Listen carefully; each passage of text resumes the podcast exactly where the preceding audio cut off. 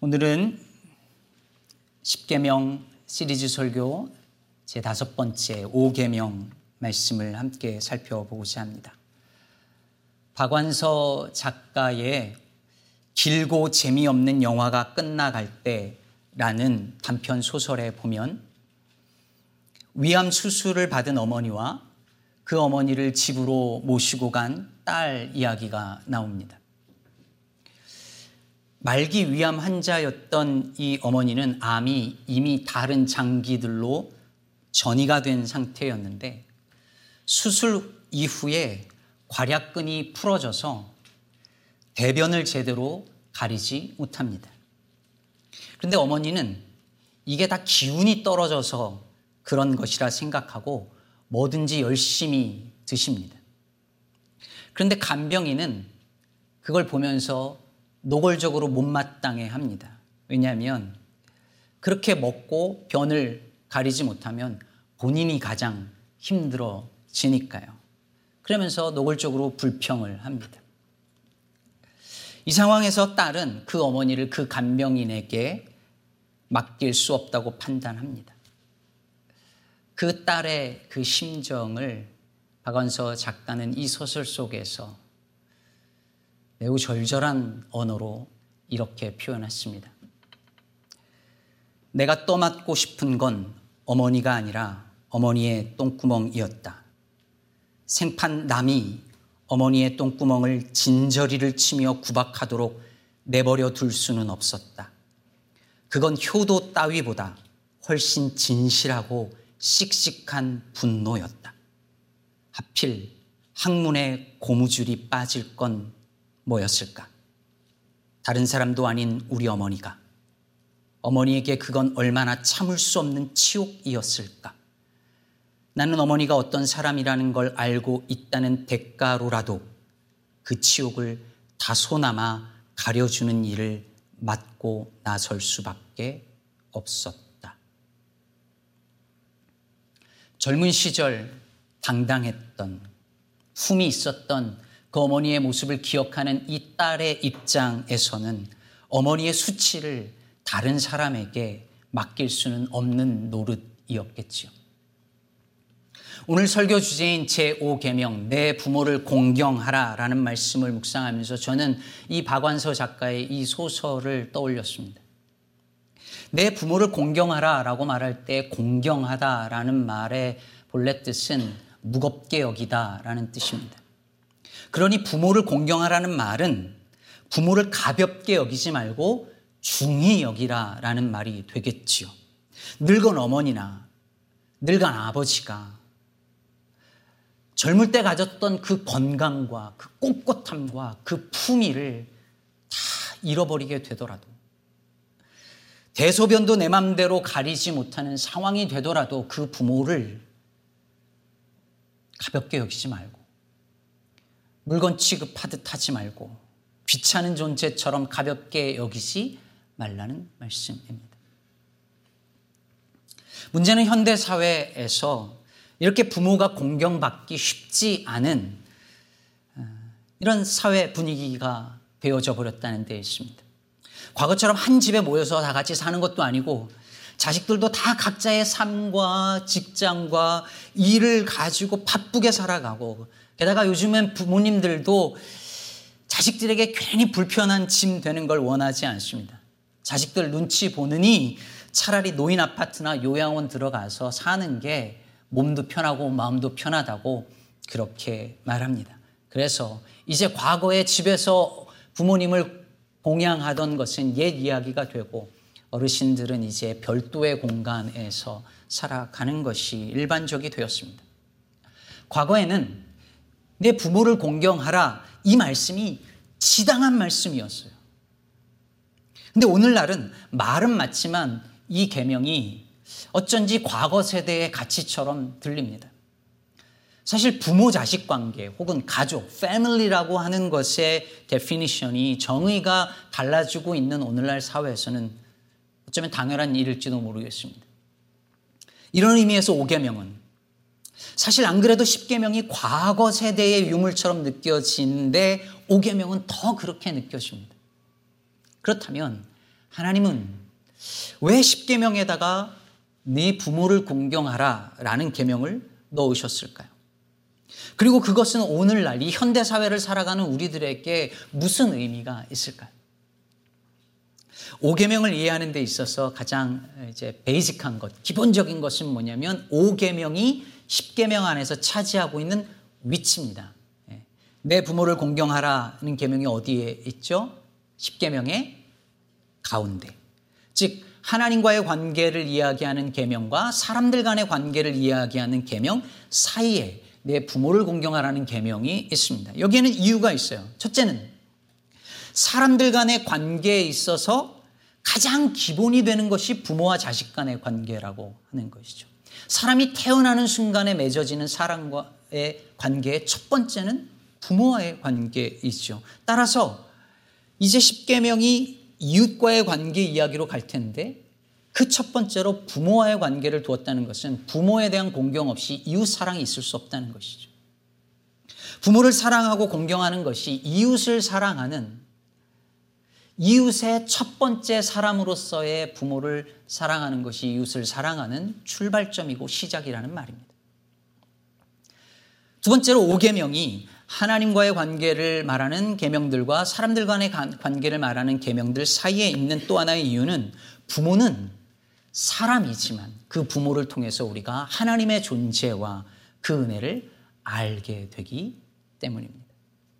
사실 이 말이 부모님께서 우리에게 모든 부모가 우리에게 하나님이 어떤 분인지를 설명해주고 말해준다는 말은 아닙니다. 모두가 다 그렇게 예수님 믿는 부모를 가진 건 아니니까요. 귀하고 귀하다 우리 어머님이 들려주시던 이 찬송 나올 때마다 나는 아닌데 우리 어머니는 나한테 그렇게 한 적 없는데 라고 생각하는 사람들 얼마나 많이 있겠어요. 하지만 생각해 보세요.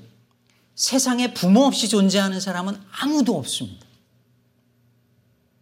그래서 우리에게 부모가 있다는 건 그 사실 하나만으로도 우리의 인생이 우리의 노력에 의해서 일구어내기 이전에 우리에게 주어진 어떤 것이라는 사실을 보여주고 있습니다. 우리의 생명과 존재는 내가 만들어내고 내가 일구어내서 내가 잘 빌드업해낸 어떤 것이기 이전에 근본적으로 주어진 것입니다. 그래서 부모가 있다는 것은 인생이 선물이고 은총이라는 사실을 말하, 말하, 말해주고 있습니다. 따라서 오계명은 그냥 유교에서 말하는 효나 유교적 덕목 이상의 말씀이에요. 부모를 공경하는 것은 우리에게 생명을 허락하신, 우리에게 이 삶을 허락하신 하나님을 공경하는 것이고, 부모님에게 순종함을 통해서 우리는 하나님에 대한 순종을 배워가는 것입니다. 우리의 삶이 은혜 없이는 시작할 수도 없었고 유지될 수도 없다라는 사실을 우리는 부모라는 존재를 통해서 그 부모가 훌륭하냐 아니냐와 상관없이 부모가 있다라고 하는 그 존재를 통해서 우리는 깨달을 수 있습니다. 그래서 여기 부모님이 계시다면 여러분의 사명과 역할은 여러분을 통해서 자녀들이 하나님이 어떤 분인지를 아는 것입니다. 여러분에게 부모님이 있다면 여러분은 부모님의 존재를 통해서 하나님을 알아가고 하나님을 공경해야 합니다. 자, 그런데 여기에 문제가 있습니다. 하나님은 부모를 통해서 하나님 당신을 바라보기를 원하시지만 세상의 모든 부모가 그렇게 좋은 부모는 아니라는데 문제가 있습니다. 아까 우리가 아바 아버지라는 찬양 불렀는데 아버지에 대한 부정적인 경험 때문에 하나님을 아버지라고 부르지 못하는 사람들 혹은 하나님에 대한 신앙 자체를 거부하는 사람들이 얼마나 많은지 모릅니다. 어릴 적 아빠의 폭력과 폭언에 시달린 경험이 있는 사람들. 엄마를 때리는 그 아빠를 늘 지켜보아야 했던 경험이 있는 사람들. 그럴 수밖에 없죠. 심지어 미국에서는 친아빠가 딸을 성폭행하는 일들이 종종 알려지고 있는데 그런 그런 아 빠라는 사람을 통해서 하나님이 어떤 분인지를 본다는 것은 말이 안 되는 일이겠지요. 어디 그뿐인가요? 엄마라고 다 무조건적으로 자식을 그렇게 사랑하는 건 아닌 것 같습니다. 게임 중독에 빠져서 게임하느라고 자식을 돌보지 않아서 아이를 굶겨 죽인 이야기들을 우린 기사를 통해서도 보지 않습니까? 사실 이런 극단적인 예만 볼 거 없습니다. 저는요, 저 자신만 봐도 참 두렵습니다. 제 아이들이 저를 통해서 하나님이 어떤 분인지를 알기는 커녕 오히려 하나님에 대한 부정적인 인식을 저를 통해서 갖게 될까봐 저는 그게 참 염려스럽고 두려울 때가 많습니다. 제 안에 굉장히 못난 성품과 성격이 있거든요. 근데 이게 제 의도와 상관없이 아이들에게 전달되어져서 영향을 끼쳐서 하나님을 알아가는 데 있어서 오히려 아빠라는 제 존재가 아이에게 제 자녀들에게 걸림이 될까 두렵습니다. 그래서 여러분, 저는 오늘 이 출애굽기 말씀을 사도 바울이 에베소서에서 새롭게 해석하고 정의하는 것이 너무 위로가 됩니다. 에베소서에서 바울이 뭐라고 하죠? 자녀들아 주 안에서 너희 부모에게 순종하라 이것이 옳으니라. 바울이 주 안에서 순종하라고 말합니다. 단서를 조건을 한계를 둡니다. 다시 말해 부모라고 해서 무조건적으로 순종하고 무조건적으로 닮아가는 게 아닙니다. 부모의 권위는 하나님께서 주신 것이지만 그 권위에 한계와 조건을 분명히 하십니다. 주 안에서. 즉, 부모에 대한 공경은 주님의 뜻과 배치되지 않는 범위 내에서 하라는 이야기입니다. 이 말씀이 왜 위로가 되냐면요. 제가 아빠로서 완벽하지 않아도 되고 그럴 수도 없다는 것을 이미 이 본문에서 말해주고 있기 때문입니다. 제 아이들에게 너희는 아빠, 엄마 말이라고 무조건적으로 순종할 필요 없어. 주 안에서 순종해. 엄마, 아빠의 한계와 허물에 갇히지 말고 엄마 아빠를 넘어서서 선하시고 공의로우신 하나님을 만나기를 바란다 라고 말할 수 있기 때문입니다. 민회 예수의 철학 교수로 재직하고 있는 미하엘 보르트 신부가 쓴 부모를 실망시키는 법 기술이라는 책이 있어요. 부모를 실망시키는 기술. 언뜻 제목만 읽으면 아, 이 제목을 반어법으로 썼구나. 아, 그래서 사실은 부모를 실망시키지 않는 기술을 알려주는 책이구나 싶지만 사실은 말 그대로 부모를 실망시키는 법을 알려주는 책입니다. 이 책은 자녀는 부모를 실망시키면서 자라나야 한다라고 말을 하고 있어요.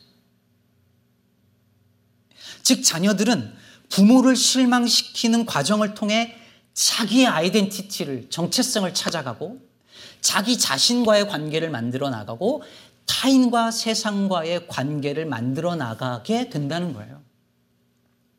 생각해 보세요. 만약에 자식이 부모를 실망시키지 않으려고 자기가 원하는 것은 무엇인지도 모르고 자기가 원하는 것을 찾아가 보려고 생각도 안 하고 그냥 부모가 원하는 대로만 산다면 어떻게 될까요? 부모이신 여러분, 그게 여러분이 정말 원하는 건가요? 아니겠죠. 그러니 자식들이 부모를 실망시킬 때에 서운해하거나 두려워하지 말라는 거예요. 그러면서 저자가 말하기를 먼저 실망시킨 쪽은 자녀가 아니라 부모라고 말합니다. 자라면서 아이들이 부모의 거짓말과 한계와 오류를 보면서 자식이 먼저 부모를 보면서 실망한다는 거죠. 이 대목에서 얼마나 찔리든지. 뭐 사준다고 하고 약속 안 지키고 돈 맡아줄 테니까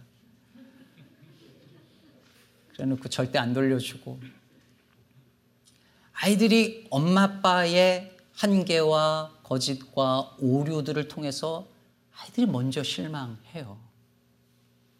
그러니 아, 아이들이 부모를 실망하는 거 놀랄 이유도 실망할 사실 이유도 없죠. 그래서, 그래서 결국 자녀들이 부모를 실망시킬 때 그것은 서운해할 일이 아니라 오히려 환영할 일이 될 수 있습니다. 그 자녀들이 스스로 사고하고 스스로 자기가 좋아하는 것을 찾고 자신과 타인과의 관계를 만들어 나가는 과정이니까요. 비록 그것이 실수와 실패가 있다 하더라도 그것도 자신의 삶을 주체적으로 만들어 나가는 과정이기 때문에 그렇습니다. 뭐, 물론 말은 이렇지만 저도 제 아이들이 그러면 속이 터지긴 합니다.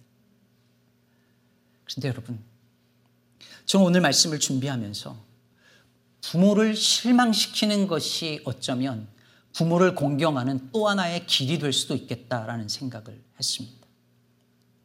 세상에 어느 부모가 자기 자식이 평생 부모만을 의지하고 부모 말에 갇혀서 부모의 세계 속에 갇혀서 살기를 세상에 어느 부모가 원하겠습니까? 한 독립체로서 부모를 넘어서서 스스로 잘 서기를 원하지 않을까요? 그렇게 할 때 그것이 진짜 부모를 공경하는 것 아니겠습니까? 이걸 가장 잘 보여주셨던 분이 예수님이세요. 그럼 예수께서 12살 때 부모와 함께 6월절 절기를 지키려고 예루살렘 성전에 올라가죠. 그런데 가족들이 다 가는데 혼자 성전에 남아 있습니다. 하루 길을 갔다가 알게 돼서 결국은 사흘 만에 성전에서 예수를 만납니다. 그때 예수의 어머니 마리아가 예수님에게 이렇게 말합니다. 아이야, 어찌하여 우리에게 이렇게 하였느냐? 보라, 네 아버지와 내가 근심하여 너를 찾았노라. 여러분, 분명 어린 예수는 부모를 실망시킨 것이죠. 그런데 소년 예수가 뭐라고 말합니까?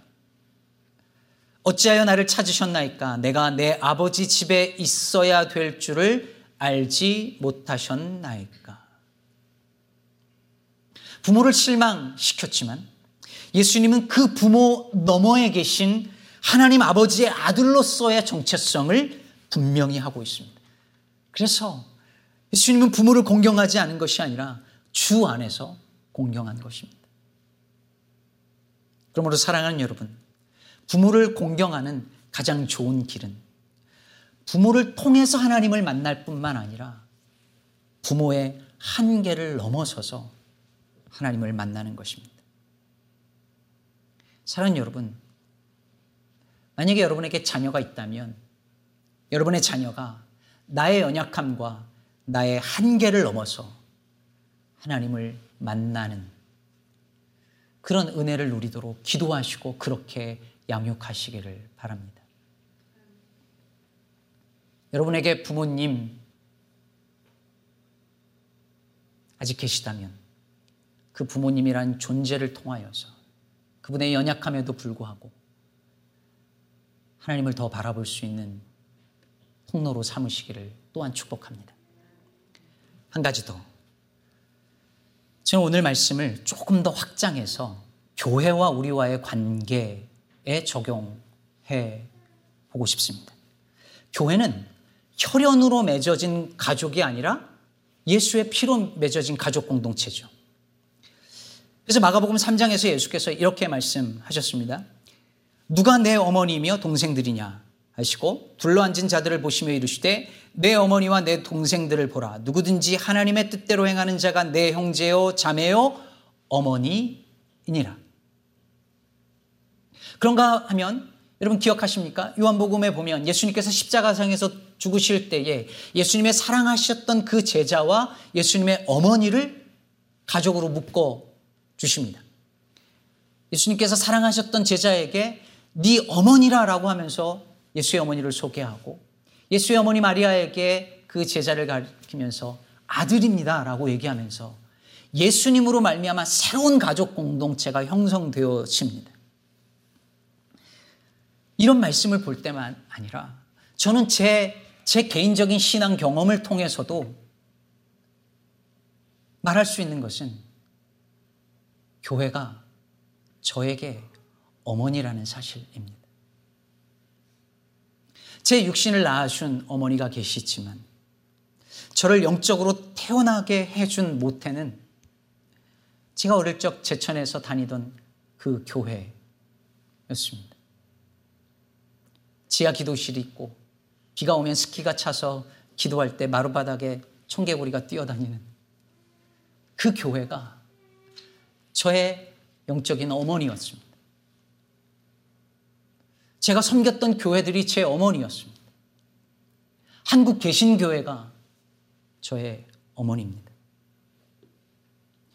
저는 한국교회를 통해서 하나님을 만났고 제 삶의 이유와 목적을 거기서 발견했습니다. 저만이 아니라 여러분 대부분이 이 어머니를 좋아하든 싫어하든 존경하든 안 하든 대부분 한국교회라는 모태를 통해서 예수를 믿었을 것입니다. 그렇다면 우리는 한국교회 혹은 개신교회라는 어머니를, 영적 부모를 어떻게 공경할 수 있을까요? 오늘은 종교개혁 504주년을 기념하는 주일입니다. 사실 504년 전 비템 베르크에서 루터가 한 그 용기 있는 행동이 종교개혁 주일의 어떤 시발점이 되었지만 종교개혁에 불이 붙여지는 기점이 되었지만 실은 그보다 훨씬 전에 이미 100년 전부터 종교개혁의 흐름은 이어져 오고 있었습니다. 무엇보다도 르네상스와 인문주의 운동이 활발해지면서 스콜라 신학이 힘을 잃어가고 지리적인 발견으로 인해서 유럽이 세계의 중심이라고 전부라고 생각하던 유럽인들의 세계관이 확장이 되어지고 나아가 근대 국가의 모체가 된 민족 국가가 생겨나면서 교황과 교회가 가지고 있었던 그 권한과 권위가 점점 약화되기 시작했습니다. 그런데 그 가운데서 교회는 뭘 하고 있었을까요? 교회는 뭘 하고 있었을까요? 세상이 엄청난 변화의 물결 속에 있는데 교회는 뭐가, 뭘 하고 있었을까요? 우리가 잘 아는 것처럼 부정과 부패로 인한 타락이 극에 달해 있었습니다. 하지만 문제는 그런 부정, 부패 자체에 있지 않았습니다. 오히려 그것은 더 본질적인 문제로 인해서 일어난 현상이었습니다. 진짜 문제는 변화된 세상 속에서 더 이상 교회가 사람들의 삶에 의미를 부여해 주지 못하고 있다는 사실에 있었습니다. 시대는 변했는데 교회는 여전히 과거의 영광과 전통과 관습에 갇혀서 절대적인 권위와 권력을 누리려고 했습니다. 하나님의 말씀이 종교적인 영역에 그 높은 예배당 빌딩에 갇혀서 일반인들의 일상의 삶을, 세상의 삶을 해석해 주지 못했고 거기에 의미를 부여해 주지 못했습니다. 마르틴 루터를 비롯한 종교 개혁가들은 여기에 의문을 던진 것입니다. 하나님의 말씀의 해석을 독점해 버리는 교회의 권위에 도전했습니다. 그들의 개혁 운동은 그들의 어머니였던 중세 교회를 실망시키는 일이었습니다. 개혁가들은 그들을 낳아준 어머니로서의 교회들을 실망시켰습니다. 그러나 그렇게 함으로써 그들은 그들의 어머니를 공경했고 나아가 하나님을 공경했습니다. 사랑하는 여러분, 여러분은 어떠신지 모르겠지만 저는 한국 교회를 보면 이런 말씀 죄송합니다. 치매 걸린 부모님을 보는 것 같습니다. 내가 누구인지를 잃어버린 한 늙은 노인을 보는 것 같습니다. 여러 매체에서 한국 교회를 욕하고 비아냥거릴 때 저는 그게 제 어머니를 욕하는 것처럼 들립니다. 앞에서 소개한 박완서 작가의 그 딸 심정이 됩니다. 늙고 병들어서 대소변 제대로 가리지 못하고 품이라고는 하나도 없어져 버린 그런 상태지만 그걸 남이 구박하는 건 정말 보고 싶고 보고 싶지 않고 듣고 싶지 않은 그 마음입니다. 차라리 그 치욕을 내가 끌어안았으면 좋겠습니다. 그렇게 품위를 잃어버린 당당함을 잃어버린 교회이지만 너무 수치스럽지만 여전히 제 어머니고 여전히 사랑하는 교회이기 때문입니다. 그리고 그 속에서 제가 그리고 우리가 태어났기 때문입니다. 하지만 교회로서의 어머니를 정말 공경하고 사랑하는 길은 무조건 순종하고 그 말대로 따르는 게 아닙니다. 주 안에서 순종해야 합니다. 부모를 실망시키면서 자식이 자신 스스로의 모습을 새롭게 만들어 내는 것. 그래서 성장해 나가는 것이 부모 공경의 진짜 길인 것처럼 과거의 관습에 매여 있어서 그 전통을 답습하는 것이 아니라 종교 개혁가들이 그랬던 것처럼 복음으로 이 새로운 시대를 이 변화되는 세, 세상을 새롭게 해석해내고 이 세상 속에서 살아가는 성도들의 일상을 새롭게 해석해 나가면서 삶의 의미를 바꿔주고 새롭게 해주는 교회로 거듭나야 할 것입니다. 개혁교회는 계속 개혁되어야 하니까요. 말씀 맺겠습니다. 저는 우리 교회가 기존의 제도권 교회를 계속 좀 자주 실망시켰으면 좋겠습니다. 관습에 굳어지고 낡은 전통의 메인 사람들이 자주 우리 모습을 보면서 실망하고 화를 내고 그랬으면 좋겠고 그렇게 스스로를 갱신해 나갔으면 좋겠습니다. 저는 이것이 부모를 공경하는 길이고 주 안에서 부모를 공경하는 길이고 하나님을 공경하는 길이라 믿습니다. 오늘 출애굽기 본문과 에베소서 본문에서는 부모를 공경하고 순정하면 땅에서 장수하는 축복을 누릴 것이라고 약속합니다. 그런데 여러분, 예수님은 33년밖에 못 사셨고 바울도 장수하지 못했습니다. 그러므로 이 말씀은 부모를 공경하면 네가 이 땅에서 오래 살 것이라는 말이라기보다는 이미 맺고 아직 다 임하지 아니한 하나님 나라에 대한 약속으로 보는 것이 맞을 것입니다. 그러니 사랑하는 여러분, 주 안에서 부모를 공경하고 순종함으로 하나님 나라에서 영원한 삶을 누리는 축복이 저와 여러분에게 있기를 우리 주 예수 그리스도의 이름으로 축복합니다.